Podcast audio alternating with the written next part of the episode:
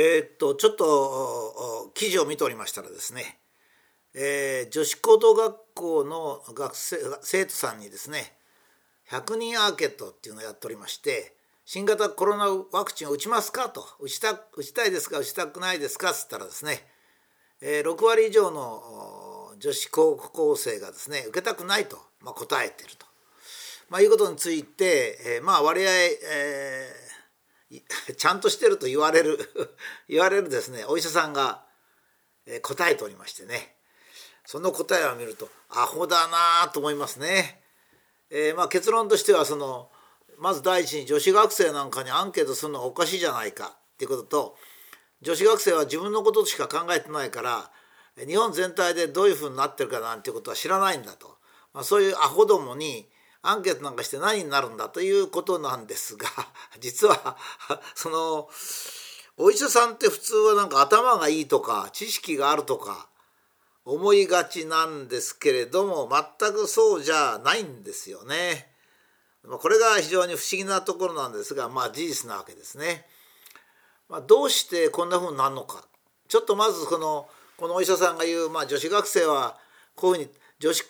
うに言っておられることをそのまま言いますとね、女子高生がワクチンに対する知識や興味があるかどうか考えると薄いと考えるのが妥当でしょう。だから基本的に今の感覚で答えるはずですということですね、一つ。それからコロナで死ぬということが念頭にない人たちです。天秤にかけるのは自分と全く関係のない人の死亡と、ひょっとしたら自分に一定の割合で現れるかもしれない副作用ですっていうんですね。だから女子高校生みたいなバカに聞いてもしょうがないよってこの人は言ってるんですけども、いやお医者さんはいつもアホだなと思うことがあるんですよ。いや、お医者さんがアホなのは、お医者さんの心が傲慢になってワクチンとか感染っていうのに口を出すっていうのがまず間違いなんですよね。実はお医者さんっていうのは、非常に知識があるんですよ。もう覚えるの大変なんですよ。人間の体の複雑さっていうのはそれはもう大変なもんですからね。ですからそれを医学大学で勉強して、6年間も勉強するんですが、それから国家の医者試験に受かって、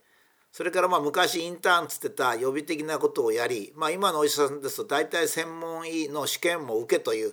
そういうふうになりますからね。それは僕なんかも親戚子供に医者がいるんで結構医学大学の教科書を読んだりするんですけど、それは膨大なんですよ。それはだけども故障した人間を治すのの専門家なんです。それでもいっぱいいっぱいなんですよ、実は。人間の力ですからね。だから感染とかワクチンなんていうですね例えば北海道大学に行ったら42万人死ぬとかですね、8割おじさんとかいう論文を読むとですね、この人物理全く勉強してないなっていうのは分かるんですよ。例えば8割の人が自粛しなきゃなんないなんていうのを見たらですね、衝突回数のことを言ってて、衝突回数だったら 56% にしなきゃいけないんですが、その程度なんですよ。それは専門外に口を出すからなんですね。専門外に口出しちゃっていいんですよ。専門っていうのは関係ないから。だけど勉強しなきゃダメですね。実はこれは非常に簡単なことなんですよ。女子高生の方がずっと優れてるんですね。なぜ優れてるかっていうと、高校生って大体およそ300万人なんですね。昔は400万人ぐらいいたんですけど、今は300万人ぐらいで、320万ぐらいですかね今ね。そんな感じなんですよ。それで去年コロナが流行りだしまして1年経ちましたね。ほとんど患者さんもいないし、それから死亡者が実にゼロなんですよ。だから簡単な軽い風邪で済むんですね。軽い風邪で済む人が300万人いるんですよ。高校生300万人で、もちろん女子高校生は細かい一つ一つのデータはもしかすると見ておられないかもしれませんが、感覚で分かってるわけですよね。ですから300万人の高校生が1年経って、全然、感染はしてても緩くて、しかも死亡者は全くいないっていう状態なんですね。だからワクチン打ちたくないに決まってるんですよ。なぜかというと、例えば女子高校生は、イギリスのワクチンの統計は知らないとは思うんですけどね、ワクチンの統計は知らないと思うんですけども、大体1万人あたり30人ぐらいの副作用があってですね、それでアフラキシーみたいなひどい状態になるのが大体約300万人だと50人なんですよ。アナフィラキシーですね。アナフィラキシーというのは全身麻痺みたいなもんですから、場合によっては死に至る。それが少なくとも高校生全部打ったら50人ぐらい出るんですよ。軽い副作用を入れるとものすごい数が出るんですよ。ですからね普通はですね、大体軽い副作用は1万人ぐらい出るでしょうね。イギリスの実績をそのまま掛け算しますと、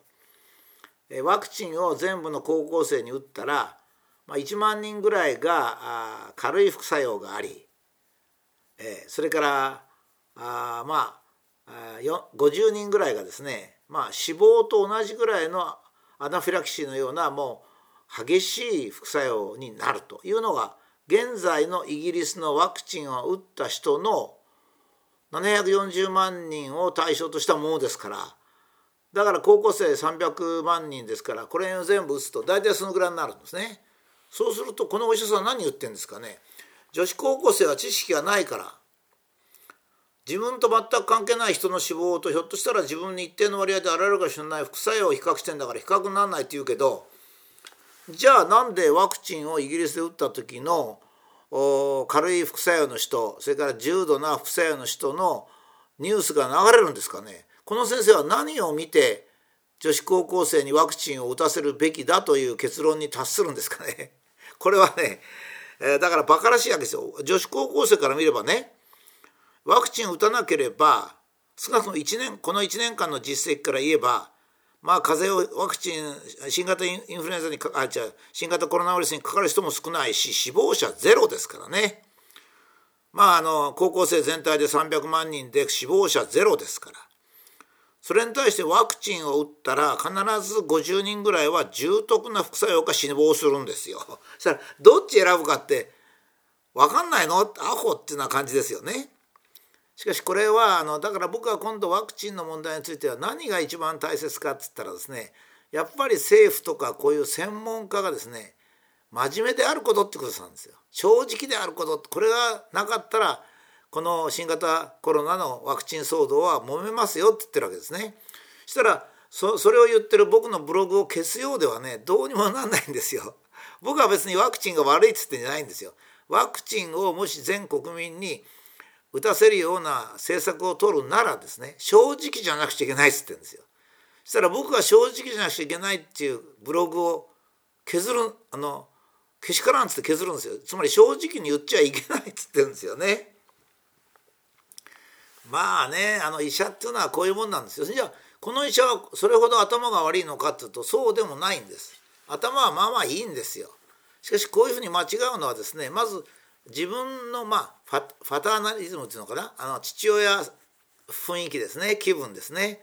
いや、国がワクチンを打てって言ってんだから、お前ら女子高校生なんてのは知識ないのに何言ってんだって気持ちがまずあるわけですよ。